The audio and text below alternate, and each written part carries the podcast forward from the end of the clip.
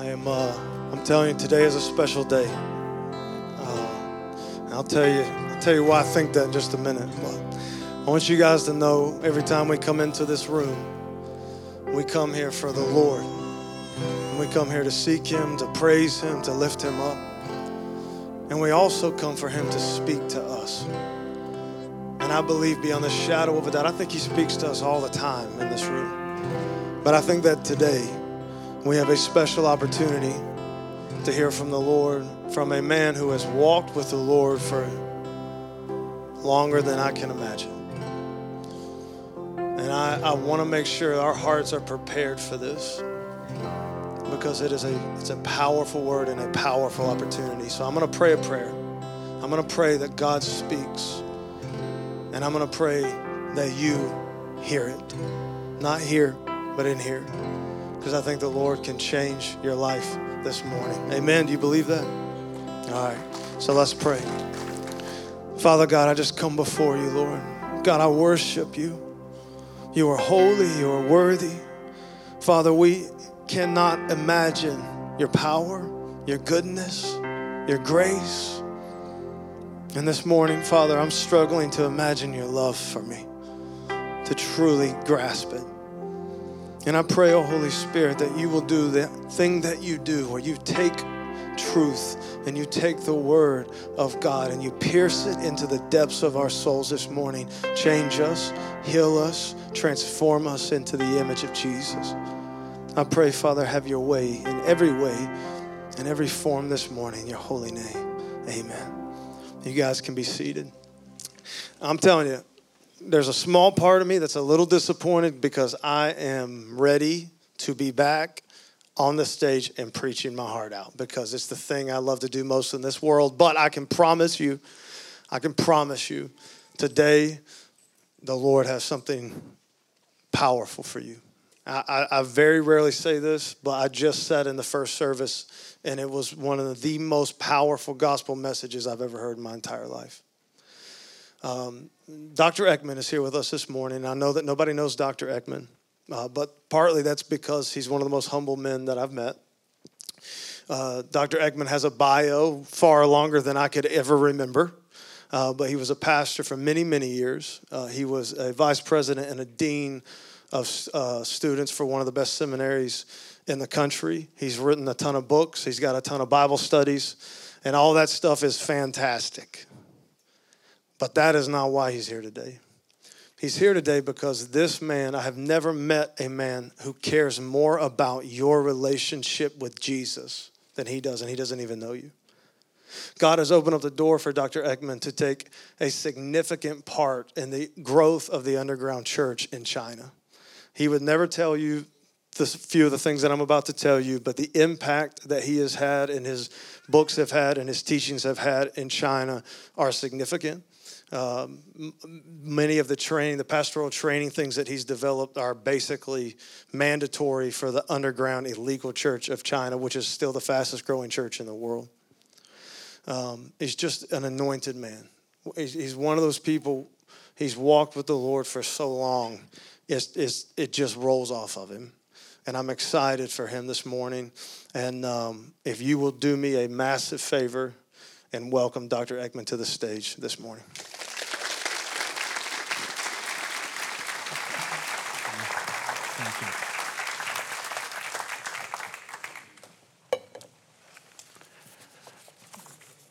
Those are appreciated words, very, very nice words. And I must say that I won't be able to, at my funeral, hear such very nice words. so it's good to hear them now while I can say thank you. It's good to be with you. I've been in North Carolina a few times. I've eaten grits once in my life, and I'm planning to eat grits a second time in my life so I can fulfill the full cultural experience of North Carolina. And you may ask, why are you up there with a sport coat and a tie? It's because I also want you to have a cultural experience. Now, we're staying in Mooresville, and I understand uh, this place is called Denver. And I would like you to do something for the fun of it. Uh, it's absolutely fun to do, which is later this afternoon or this evening or tomorrow, as you meet somebody you don't know, just walk up and ask them if you could ask them a question. Now, I suspect you can do that in the Southeast and in North Carolina because everybody here appears to be polite. So, that being the case, probably the person will say, Well, go ahead. If I tried that in California, I'd probably be beaten up, but I think it's safe to do here. And here's the question you should ask them Why do I exist? I'm not referring to myself, I'm referring to the person that I'm talking to. Why do I exist? Why do you exist? And these are some of the answers you will get. And these are great questions because nobody asks them, and people are thinking about them all the time in the back of their brain. Why am I here? Why do I exist? Well, one person will say, I exist to pay my bills. That's the purpose of my life. The second person might say, I exist to get educated.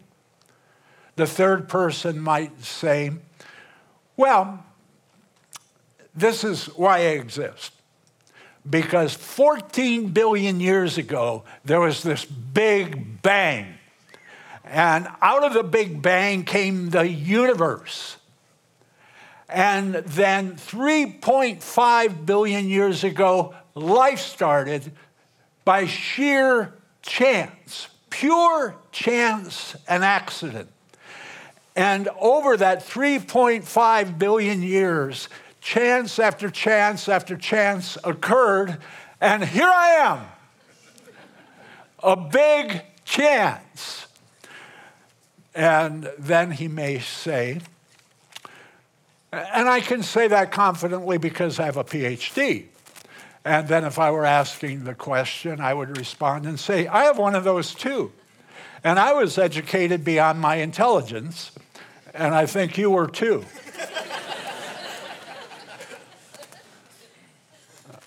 I mean, this is brutal, but said kindly. Some of the most intelligent people I know believe some of the dumbest stuff. Uh, it's a reality of life. So we have the person who says, I'm the cosmic accident. Another person may say, My reason to exist is to raise my family. Or, really, the best one of all is, and probably most honest, I am clueless. I simply don't know why I exist. There is a person named Satan who's not just satisfied with people being clueless. He wants them to be profoundly ignorant of certain realities.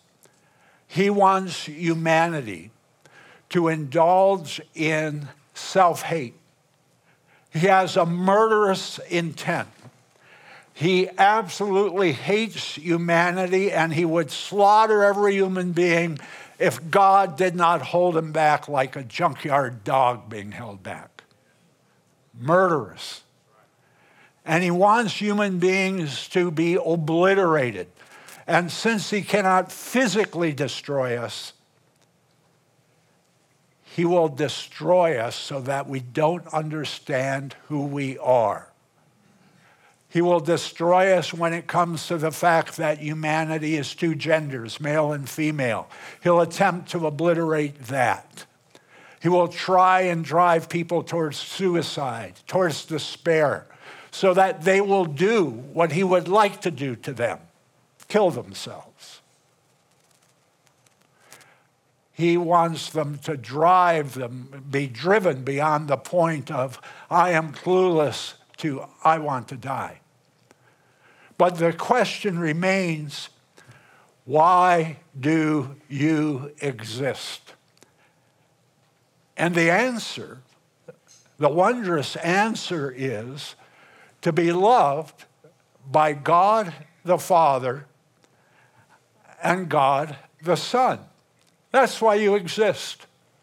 To be loved by God the Father and God the Son. But after making that statement, to be loved by God the Father and God the Son, there is a problem. And it goes with the problem of being a pastor. I personally believe, I've been a pastor for about 16 years, I've trained pastors and Christian counselors for over 25 years. And I believe there's a real problem.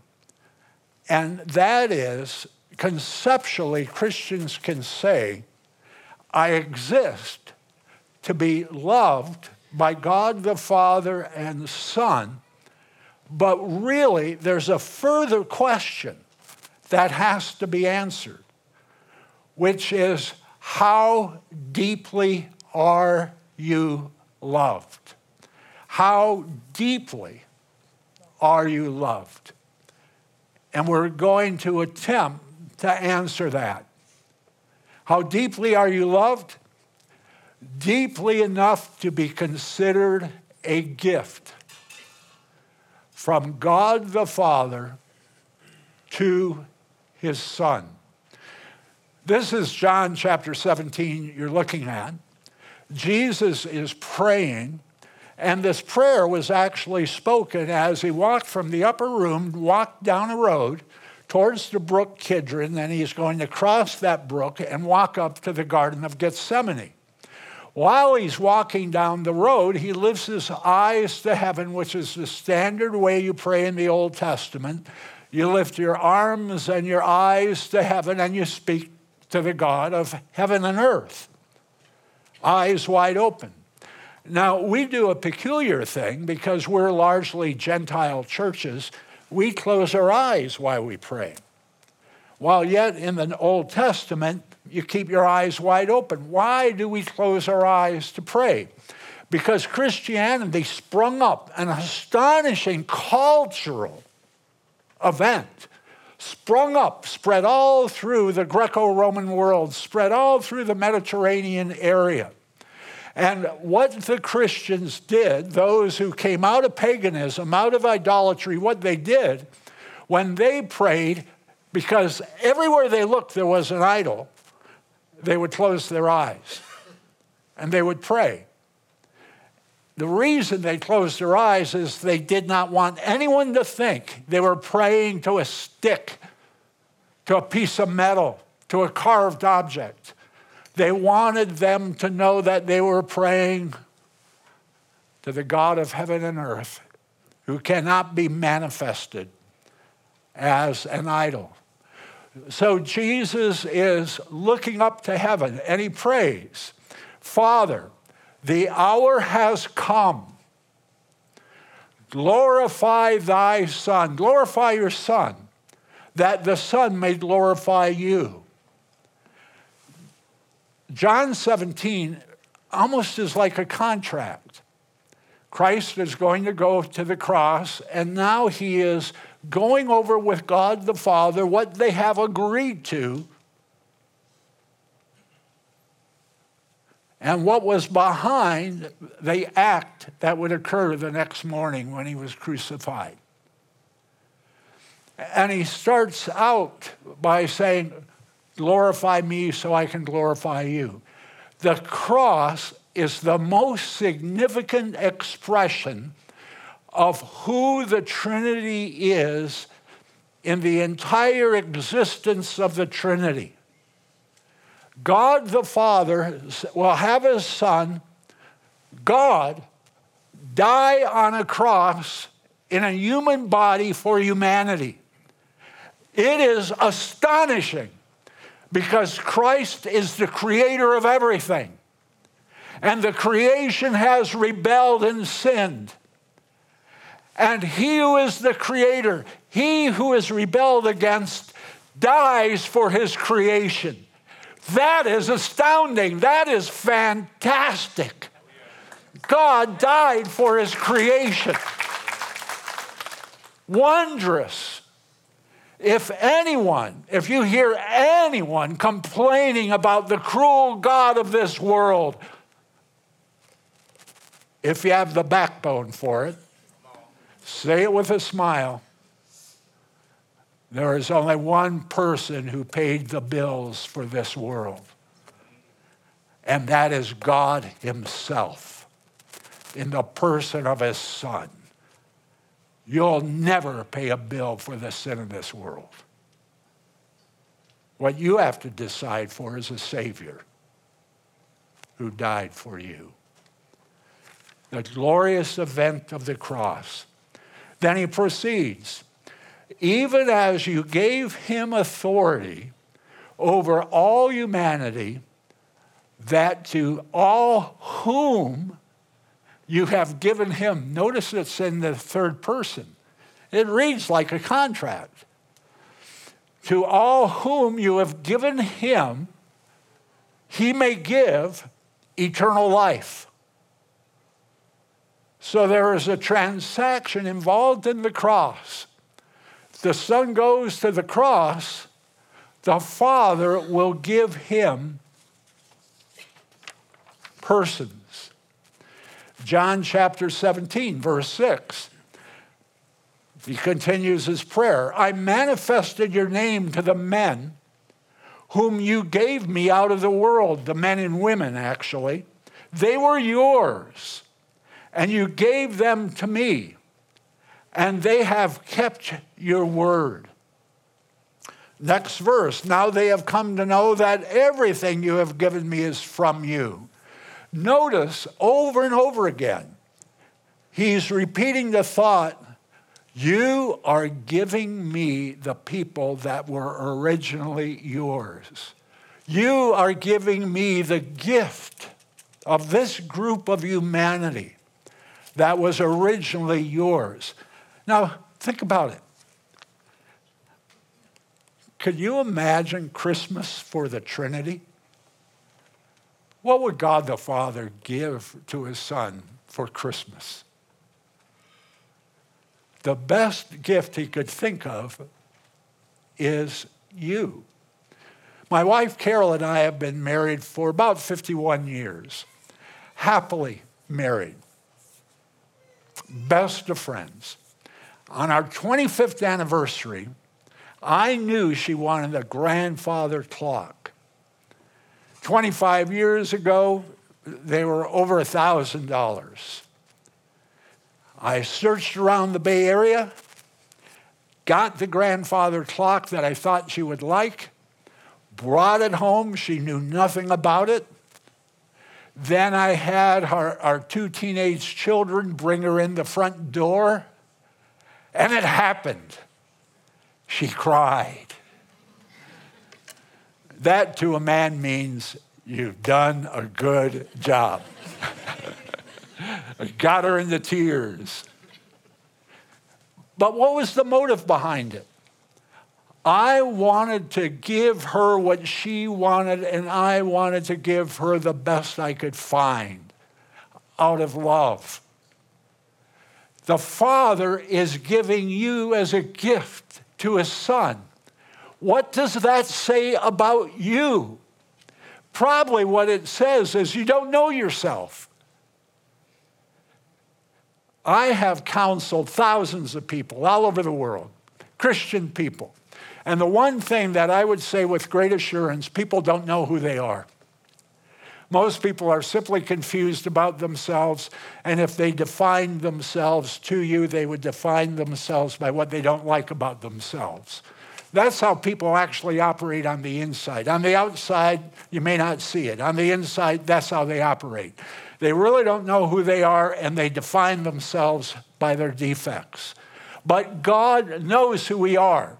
He sees through the confusion, He sees us. And as He sees us, there is a sense of delight and pleasure because He can distinguish between the sickness of sin which is within us and the patient who needs to be cured. He does not hate the patient, he loves the patient, and he wants to cure that patient. So in John 17 9, it goes on I ask on their behalf. I do not ask on the behalf of the world, but of those whom you have given me, for they are yours.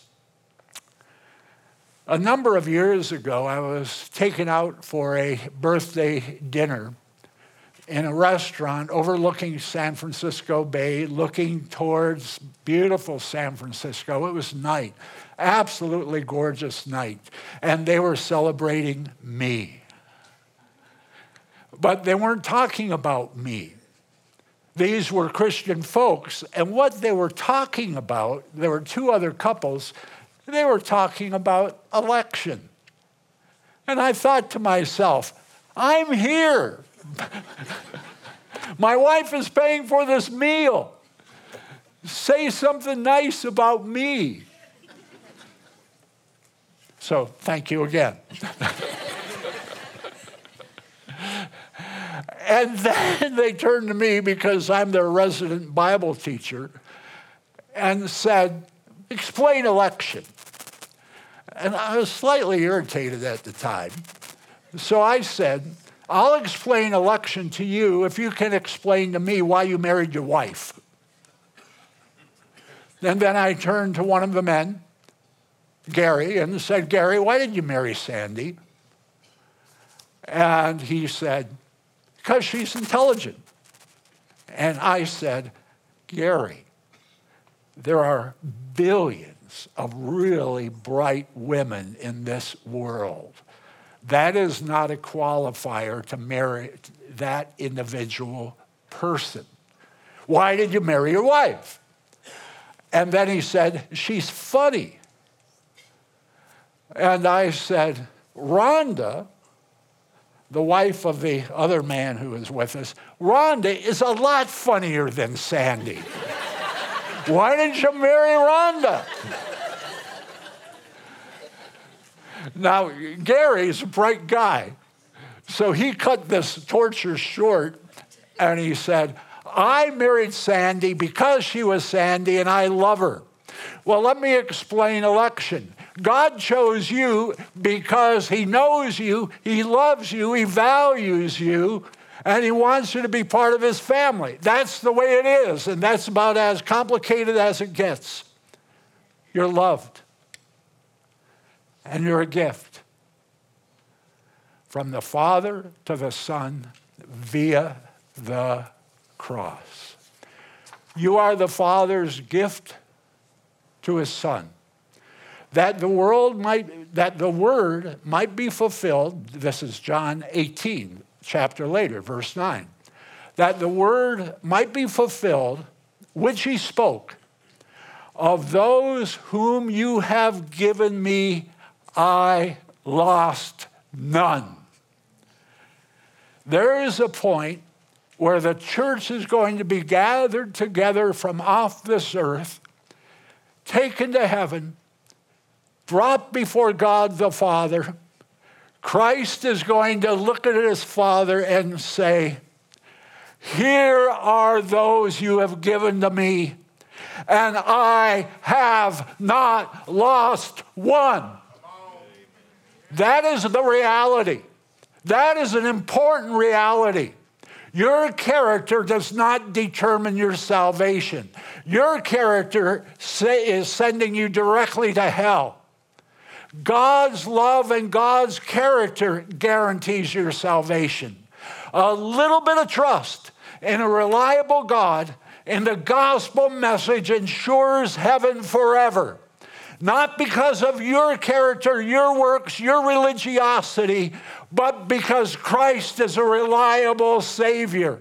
And if He gave His word, in heaven He will turn to His Father and say, I have not lost one.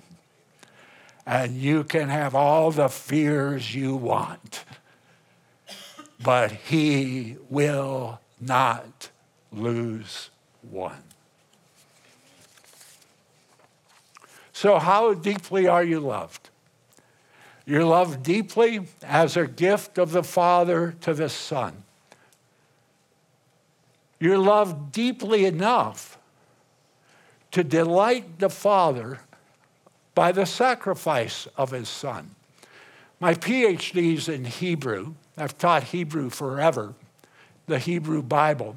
This is my translation of Isaiah 53:10. It's one of those verses that is more than a speed bump. People just brake the car and stop when they read it because it's a poem about the death of the Son of God who is called the servant.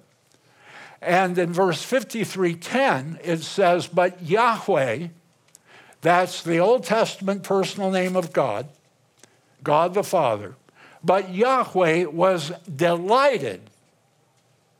Gafetz, that's the Hebrew word, was delighted to crush him, making him sick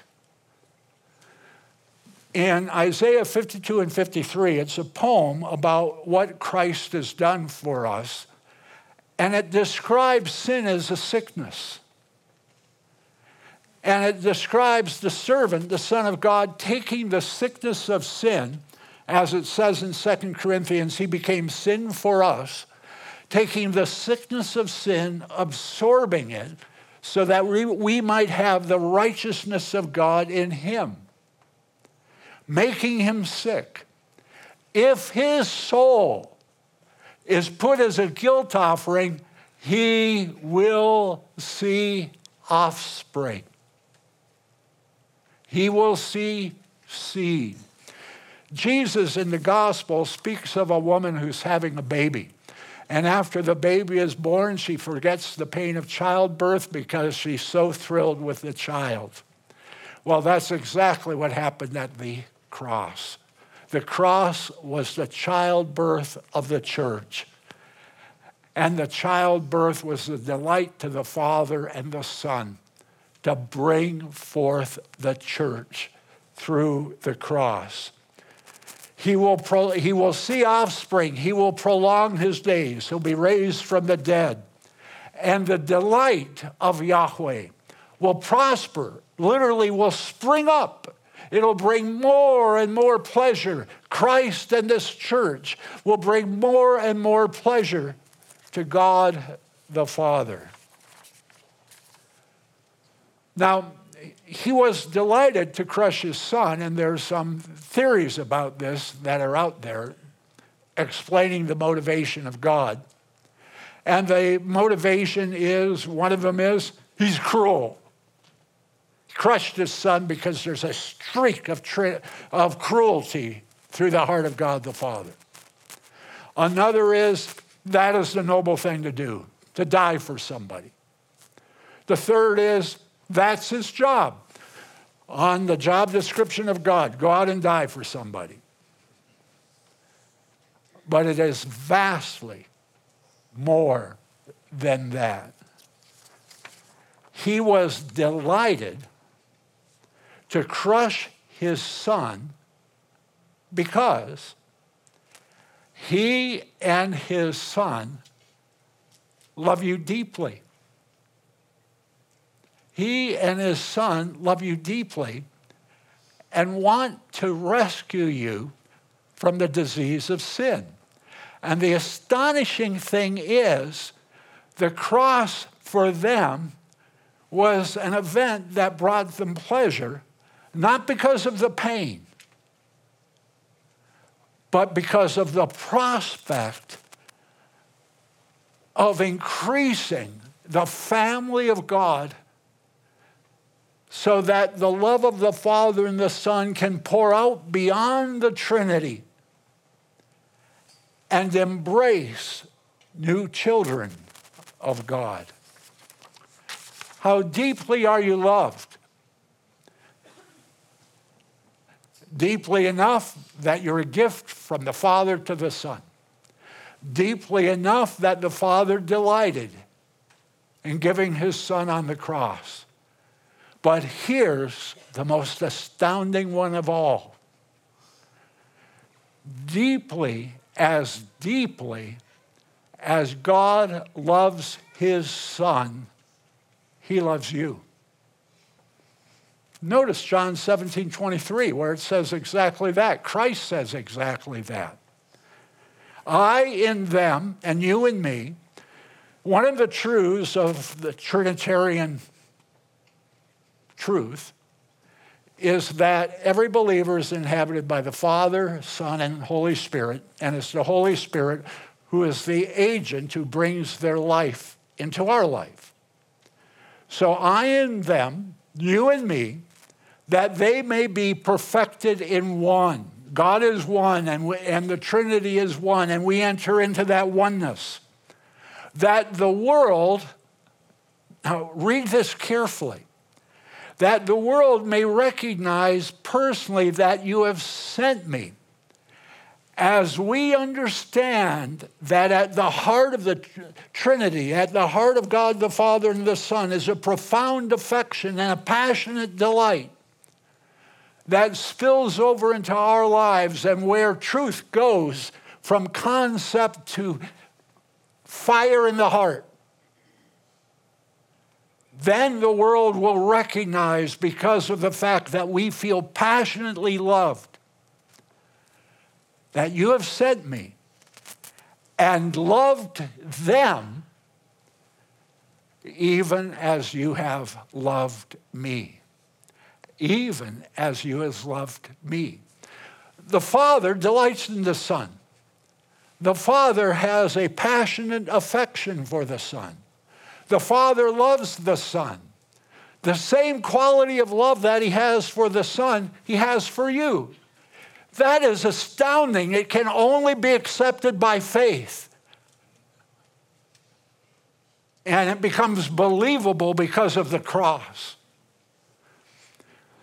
Now, I come from a family of six children five boys, one girl.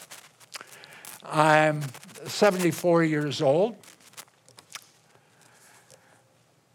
And I regret to tell you, I was not my mother's favorite. My brother Bill was my mother's favorite.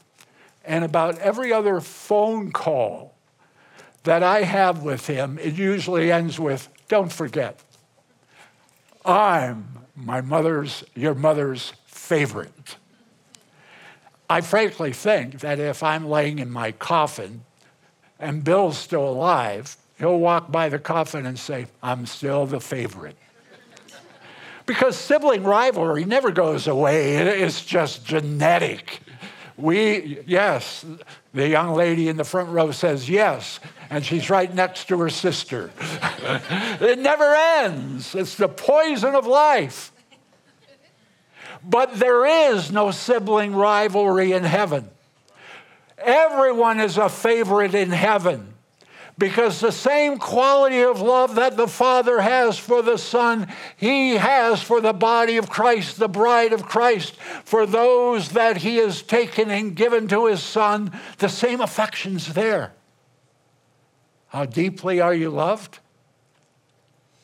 As deeply as the Father loves the Son. And out of the depths of that joyous affection, now, here's the problem there are too many Christians who conceptually buy God likes them. And it's all conceptual. That's not biblical reality. Our hearts should be set on fire by the affection of God for us. He likes you. He likes you, He enjoys you as a person. It is Satan's lie that God's up in heaven having a heart attack all the time over how bad you are. That's Satan's lie. God is up in heaven at peace because he has reconciled us through his Son. And he delights in us. It has to go from concept to burning truth. And that's done through faith. And a very good discipleship program called Head to Heart that we put out. It's a discipleship course, and that's called an advertisement.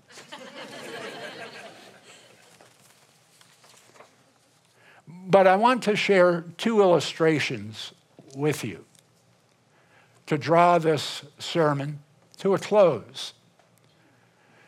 A couple months ago, I got an email from a lady in Idaho who was in Head to Heart, and she copied an email she received because she thought the email she received was quite profound. It was from her brother, and her brother had become a monk. And the brother has an interesting history. He was married and he had three sons. He has three sons, one of whom is named Hudson. Three sons. And I don't know the backstory, but he, oh, and important, very important. He also was a physician, medical doctor, worked with cancer patients. I don't know the backstory, but obviously his wife died or something else happened and he became a monk. His boys became adults and Hudson got cancer. Now, let me read from the email. This is what he wrote I have prayed frequently, fervently, that I would be allowed to take Hudson's cancer. I reason that God allowed Himself to take our brokenness so we could be renewed and healed.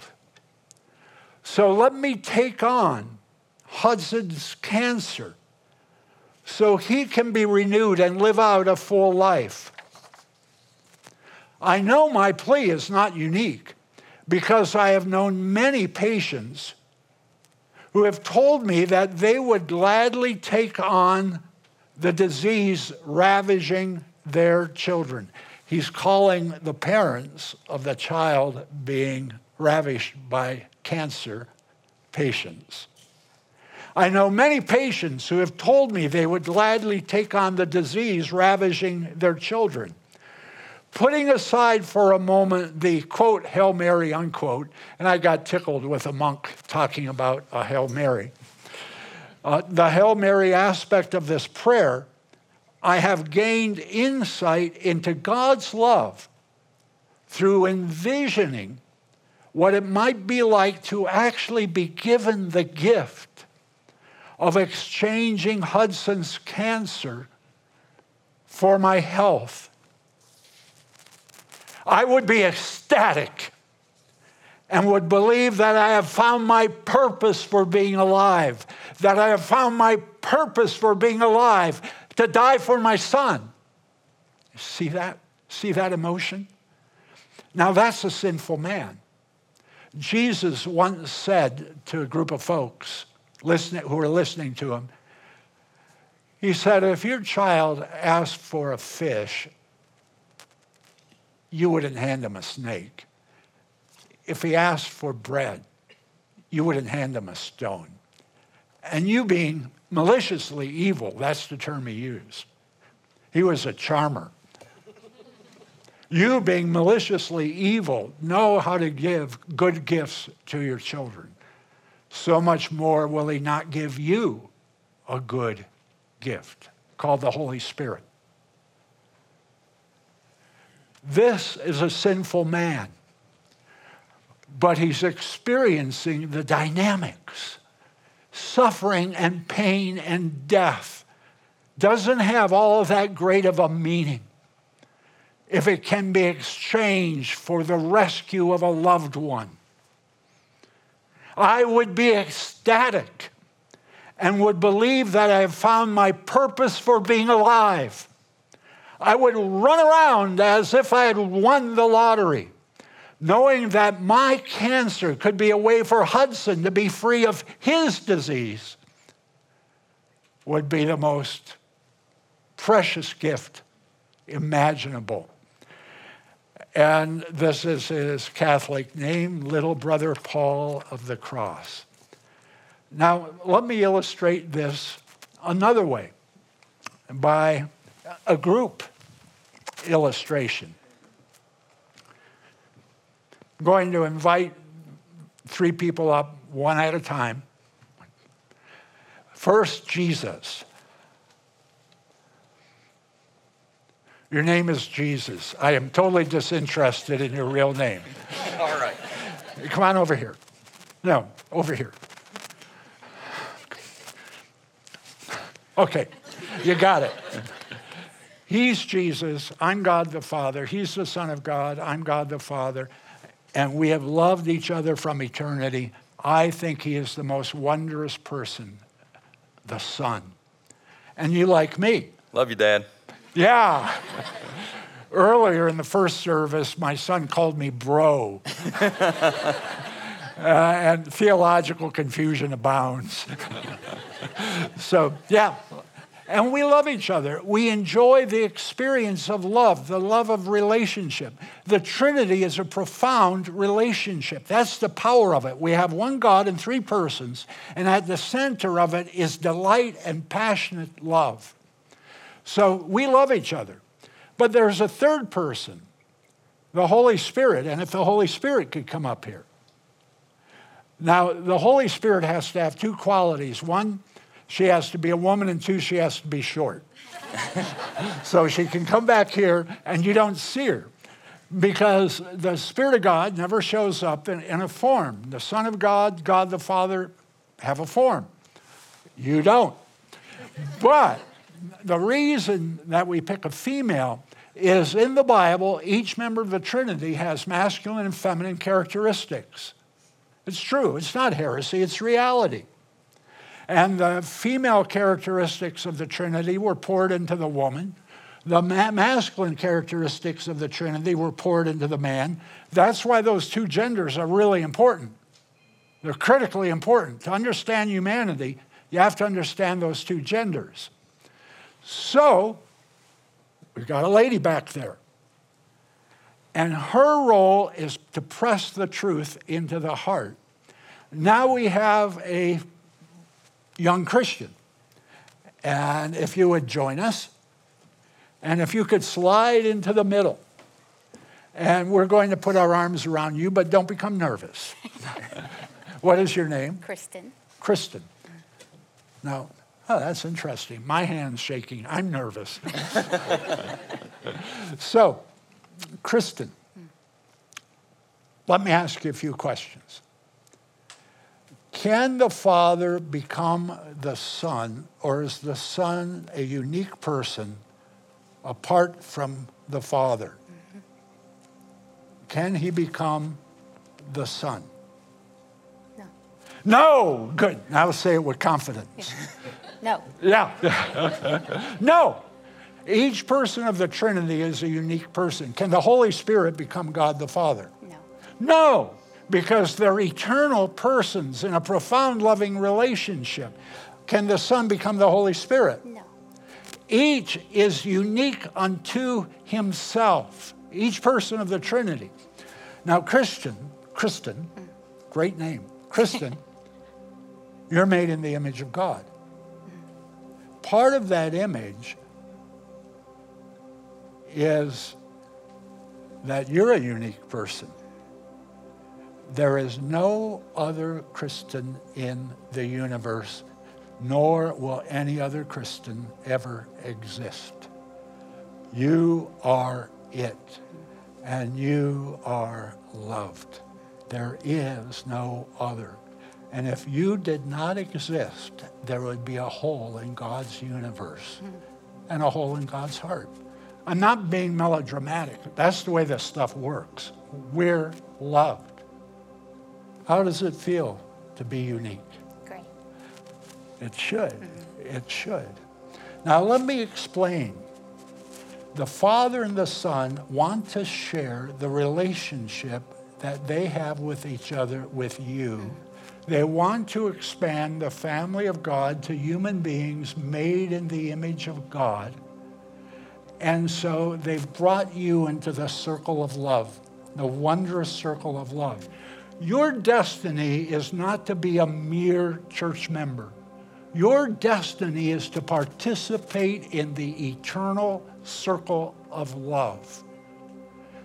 So, the job of the Holy Spirit is to take that truth and pat it into her brain. Yes.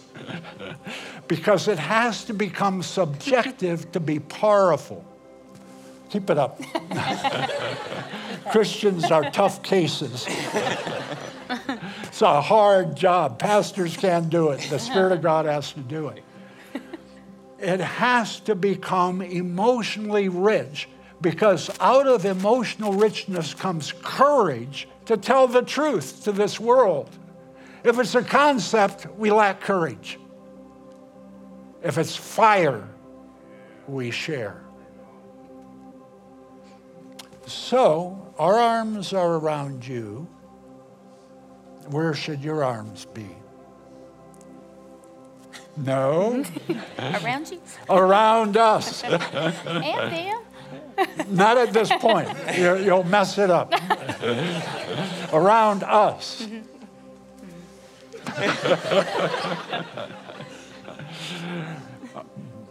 Modest people in North Carolina. Around us. What is our Christian responsibility? To simply love back. To love as we've been loved. To love back but to love back emotionally, out of delight, out of pleasure, because we understand how deep the love is.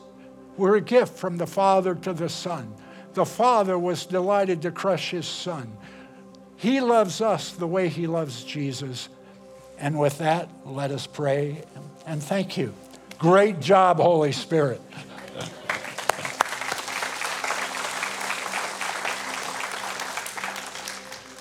Let's pray.